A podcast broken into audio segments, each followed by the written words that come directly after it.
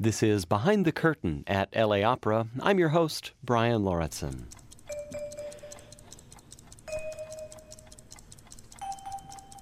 On this edition of the podcast, I'm joined once again, although very briefly, by composer David T. Little.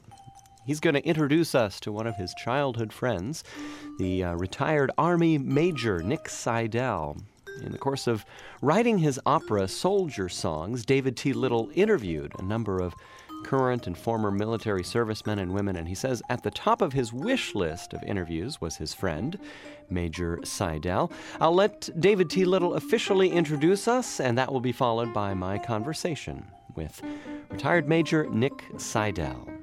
I don't remember where we actually met, but we got to be friends by uh, actually performing in musicals together. I don't know if you would want me to say that because um, he's he's moved on into other things. But um, but yeah, we we performed together in a lot of shows in school, in high school, and um, after high school, he went off to West Point and then spent 20 years in the in the army and was deployed all over. So one of the reasons he's not in, in Soldier Songs is because he was deployed at the time and we recently reconnected. Uh, Soldier Songs was done by San Diego Opera, and he's based in San Diego now. So we connected there, and um, and I'm really happy that he's gonna gonna talk with you.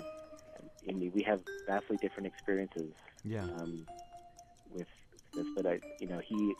Well, I'll let him say whatever he wants to say about the piece, but I, yeah. you know, I was very happy that he could see it in in San Diego. Yeah. And it was really great to reconnect with him there.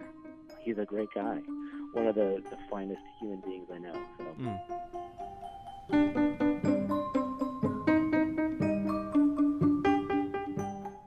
First of all, thank you for your service. And uh, I just got off the phone with David Little, and he said, uh, Nick is one of the finest human beings I know.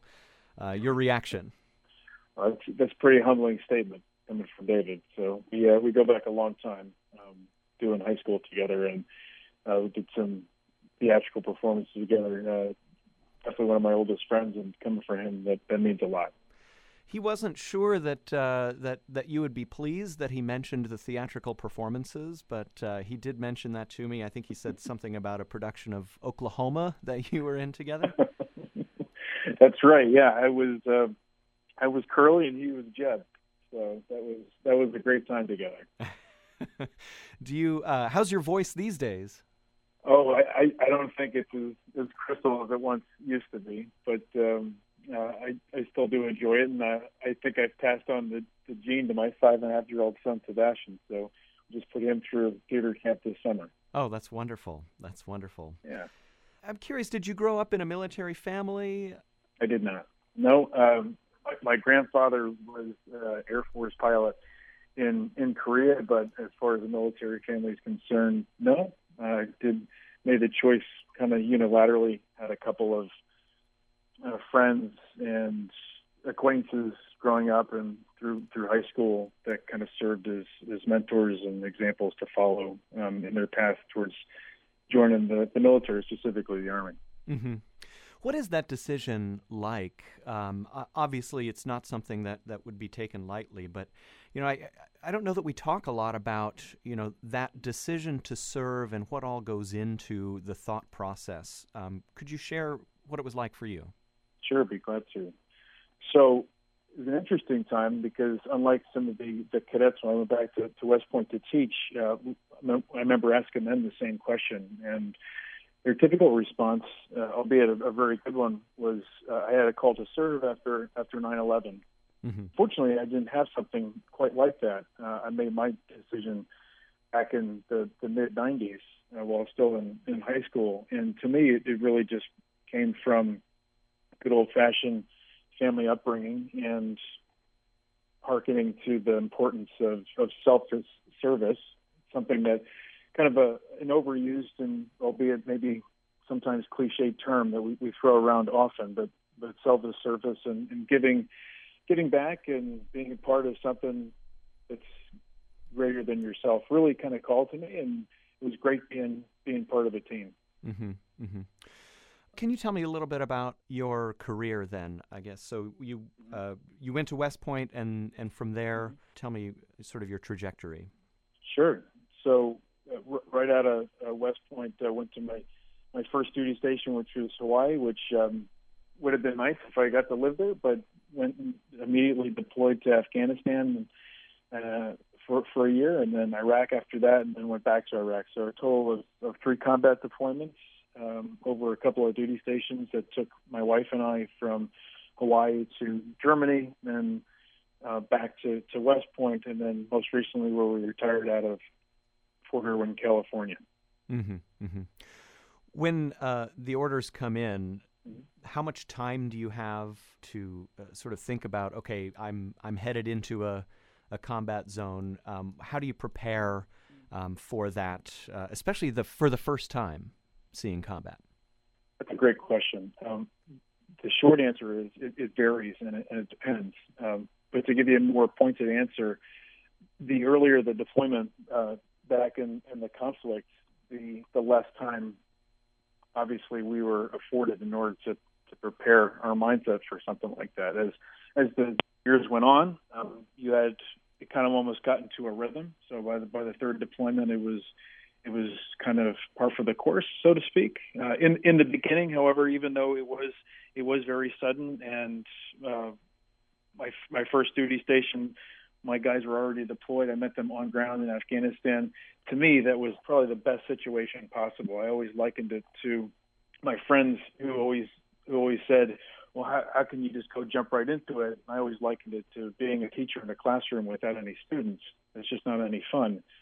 And hmm. and not to say that you know, the combat was fun, but it was just a, a sense of purpose and actually being able to do our job um, like we were supposed to do. And oh, by the way, definitely had four years at West Point to prepare that mindset. And I know that for the most part, all of all of my classmates and I were were rip roaring ready to go, really trying to provide what best service we could to the cause. Yeah. What what was your specific role um, in that? I guess in that yeah. first tour. So I was an infantry officer. So I was the, the the cliche guy I would think that you would see in the movies. The, the guy with a, a heavy rucksack on, rifle in his hand, walking down uh, walking down the road, and we did. I was responsible for the uh, first job for a group of uh, 30 to sometimes 40 personnel, and we would conduct uh, presence patrols in high-risk areas and provide security for the the local population. That was what we maintained on a daily basis for uh, what turned out to be a 12-month deployment. The first time, 15 months during the surge in 2007, and then again a year in 2008-9 you talk about the education um, at West Point and um, the mindset of of yourself and of uh, of your troops. Mm-hmm. As someone who does not have that education, does not have that background, um, mm-hmm. and as someone who has not served, I don't understand. How mm-hmm. do you end up in a, a headspace, a mental space, to mm. put yourself in harm's way where you don't know what's around the next bend. How how mm-hmm. are you ready for that? Right, another another great question, and hopefully I have a, an equally great answer to that. And one thing that we were reminded very often um, was that we were, and are, no longer a conscript army. We were a total volunteer force, and that was something that we were kind of subconsciously, I think, very proud of. And mm. that we all raised our right hand and we all said we want to go and it wasn't I went to join the military or the army instead of going to jail or or worse or whatever. It was because everyone everyone's headspace was a true a true higher calling. Now, obviously, uh, 9/11 definitely increased the importance of that calling, but uh, I think it was it was very important to to be around people, not only my my academy classmates, but more specifically my my soldiers that I that I worked with. Right, these were these were kids. I was a kid. Uh, we were all kids from from small towns in all across America, and they, they didn't know each other. All we cared about was not only doing our job but bringing each other back home safely. And that that really was the the headspace in in trying to do our best to yes accomplish the mission and make sure we provided all the the objectives and meet the objectives that our higher headquarters had in place for us, but really to look out for each other. So as far as looking out what was around the next bend, there was worry, but it was all mitigated worry because we all know that we had each other's backs. Mm. Mm. What do you wish civilians back home uh, who haven't served, what do you wish we understood about your experience? I'm actually kind of humbled at, at, getting asked that question. Uh, what do I wish?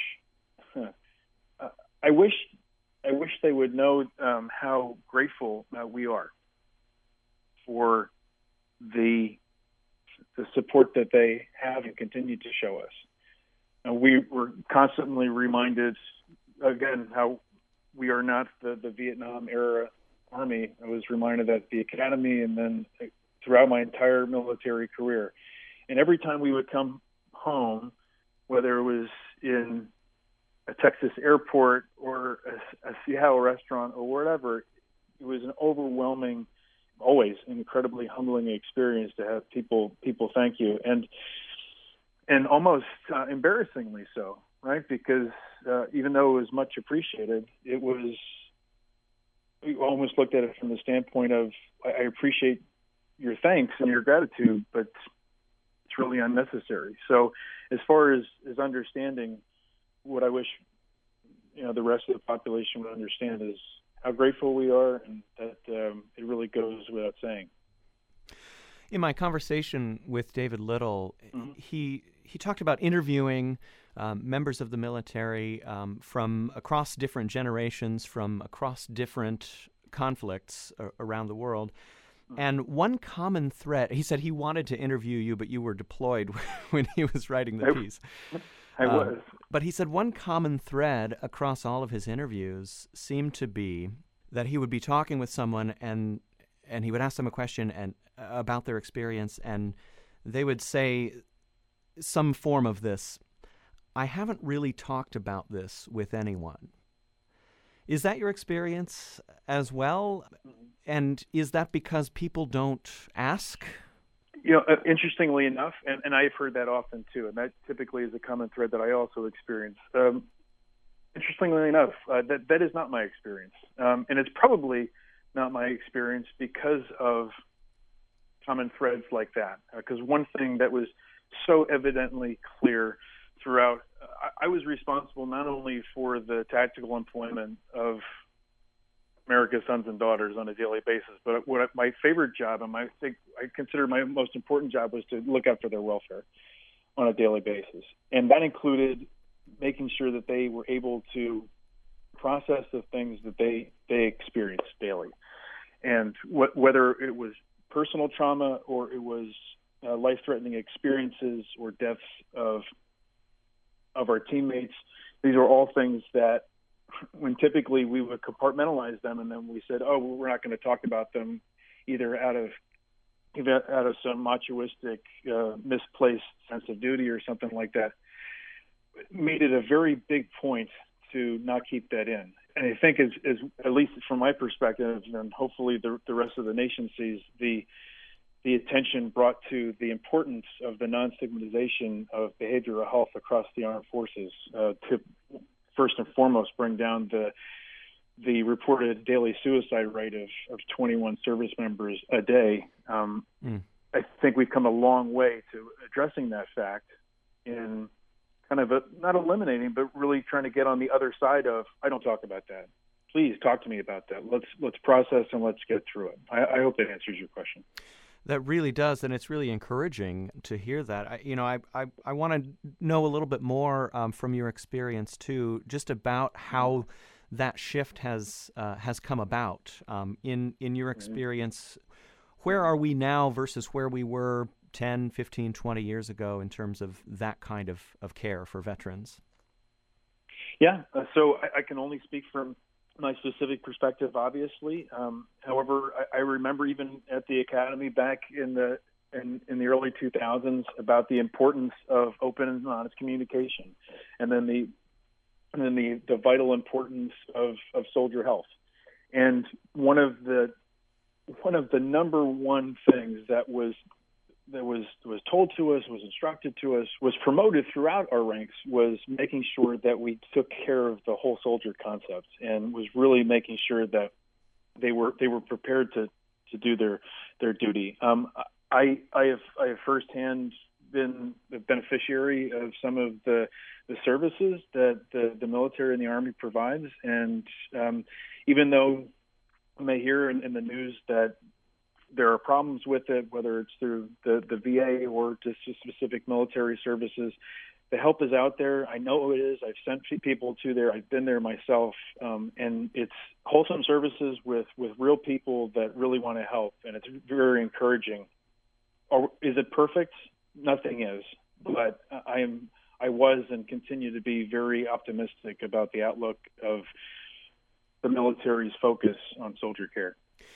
You mentioned earlier uh, the pride that you and your fellow soldiers felt mm-hmm. being part of an all volunteer group. Mm-hmm. And I'm mm-hmm. I'm curious about the sort of the other side of that from a civilian perspective. It appears, it feels to me like that also then provides a sense of distance or separation for people who mm-hmm. don't serve that we can we can sort of put this this conflict sort of out of sight, out of mind, mm-hmm. because I know I'm not going to be conscripted into service, so I can just say, mm-hmm. you know, these folks over here are doing that job, mm-hmm. and so I don't have to. Is any of that sort of dynamic uh, something that you're conscious of while you're serving, or mm-hmm. is that something that, that you've dealt with? Absolutely. And I have a a perfect example, hopefully, of that. I used to be I used to be very upset uh, when during my first deployment I saw NBA basketball. I remember sitting late at night. It was after a really long day, and we had one channel on the Armed Forces Network, and it was broadcasting a an NBA game. And I thought to myself, "Wow, normal life is continuing continuing on, and people there are watching in the stands are watching a basketball game. I wonder if they think or know or even care about us. And I remember feeling very angry and frustrated about that because it didn't feel like what we were doing mattered. It was a very myopic view, uh, come retrospectively to, to come to think about it, uh, in that the ability for those people to be watching that game was a testament to whatever we were doing was hopefully helping them to be able to do that, to to provide that that freedom and that ability and that latitude. Uh, just like when uh, uh, President Bush or any of the other leadership uh, during and after the attack said that the only way that the enemy wins is if we let them. And um, I experienced that with my own family. I'm the oldest of four. I have two brothers and a sister. Uh, my two brothers, for the rest of my siblings, the military was not for them and I, I always did, and I always will respect their choice uh, not to serve. Um, but I, I thought about them often. I thought about uh, what what they were doing, and yes, there was a not only for me personally, but we also reflected on that very often uh, in the the growing civil military divide. So it was something that we were very conscious of, and we all were also tried to kind of bridge in a sense of when we were back stateside to make sure that we were sending guys out to civil civil education and partnering with industry and making sure that we not only understood what civilian life was about, but vice versa. What do you make of the politicization of service, of the national anthem, of the flag, of sporting events? Do you have an opinion on that?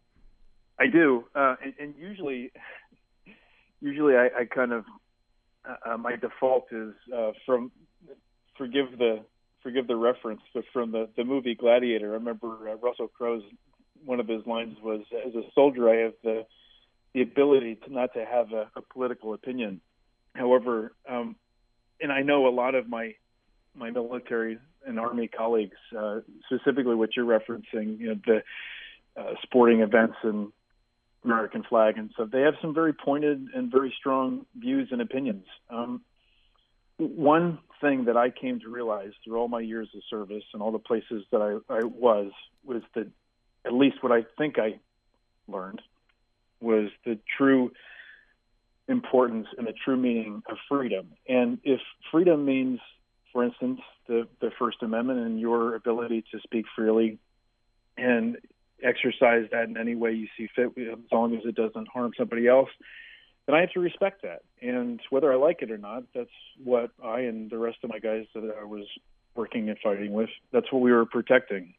So I try not to get bent out of shape, so to speak, uh, and things like that, but uh, respect them for what they are, and that's kind of what makes us great. David Little mentioned that you were at a performance of Soldier Songs. What did you think? Heavy. Yeah. Very heavy. He prepared me though. Uh, he said, he said uh, he showed me the, gave me the links and showed me some snippets, and and my wife actually came with me for some some moral support because David uh, warned me that it was going to be uh, heavy not only with the, the the loud noises and the sound effects and whatnot, but really just the subject material. And um, but it, it was it was very I said heavy, but I'll also say powerful. Um, I left with that with a, a lot of meaningful and active reflection, and that's why I've I've also uh, reached out to David to uh, invite members of my cohort. I'm actually going uh, currently going to USC for an executive MBA in a specific military cohort of, of 88 folks, and um, I'm hoping to bring majority of those classmates with me to go and, and see that that production in a hope that it serves as a medium or as a vessel to kind of process what they've been through personally through their experiences. Mm-hmm. What is the role of music when you're deployed? how do f- different yeah. folks use music? Oh, yeah. Um, so most of my guys, it was angry rock or rap, and it was a way to let out frustration, anger. It was a venting modality, uh, whether it was blaring in the truck to motivate you on a really long patrol, or it was in the gym trying to get you through another set so you're fit and healthy to go on another day for me, it was a little different. Although I did use a lot of that. I, um, as, as David will know, um, I have a penchant for for classical music, and I, I I've listened to your show uh, many times in KUSC since I've been here on the West Coast. But, oh, wonderful. Um, people always tease me for being a, a combat arms infantry guy. It's not really uh, something that is, is aspired to. But uh, yeah, classical music was literally my jam, and that was kind of uh, my centering space. And, and whenever I had the need to to center myself or or, or calm down or just focus, right, or, or, or appreciate what was around me, uh, it was always it was always there. So that that was that was my musical experience, and I, I attribute that all to my my mother. So we grew up in Manhattan and was a big uh, WQXR fan. Excellent. Who are your favorite composers? What were some of the pieces you were listening to? Oh, yeah, um, pretty much. I guess I guess all the greats. Uh, specifically, just out of my Russian background, Tchaikovsky was always a, a nice one, just for his his powerful pieces and, and moving moving pieces. I mean, most most famously, I guess, the 1812 Overture. That'd be a really really neat uh, thing to listen to before going out. But but, but otherwise, really, uh, um, I, I'd love to, to calm down, whether they were the, the sonatas or just some, some nice chamber music. Um, really, it didn't matter who it was as long as it was was the right feel. Excellent. Again, I want to thank you for your time. And just as we as we wrap up, sure. the LA Opera has made uh, a number of tickets available to this production. Um, as I understand it, several hundred tickets are available um, at no cost to veterans. How does that make you feel knowing that the company is um, making a concerted effort to invite veterans into um, their productions, and it's not just for this piece because it's mm-hmm. soldier songs. They they have a whole program and have multiple performances throughout the year. Um, how does how does that strike you from an institutional standpoint? So I think it's a testament to the LA Opera's commitment, an ongoing commitment to continuing the outreach to the veteran community. So it's obviously 2018. We've been in constant conflict since 2001. That's a very long time to be concerned about anything, let alone a specific population. And what we were talking about before, um, I'm never surprised, but I'm still continually amazed by the outpouring of support, regardless of its source.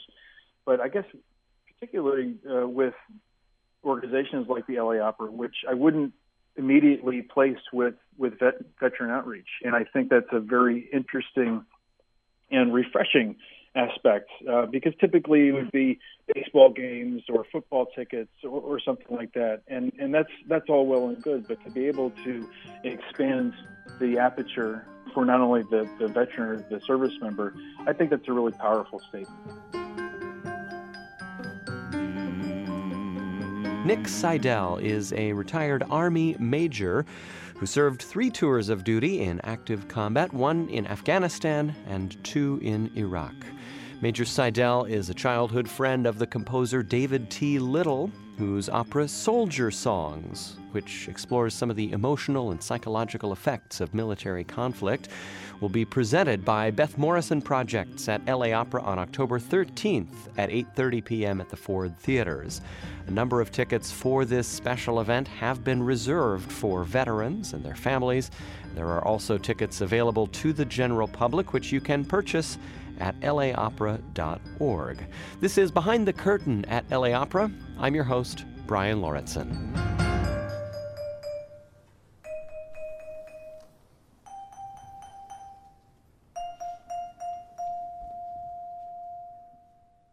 If you've enjoyed listening to LA Opera's Behind the Curtain, you'll want to make sure you don't miss an episode. Please subscribe and leave a rating or review on iTunes, Google Play, or wherever you listen. Don't forget to share this with your friends on Twitter and Facebook, and we'll see you at the opera.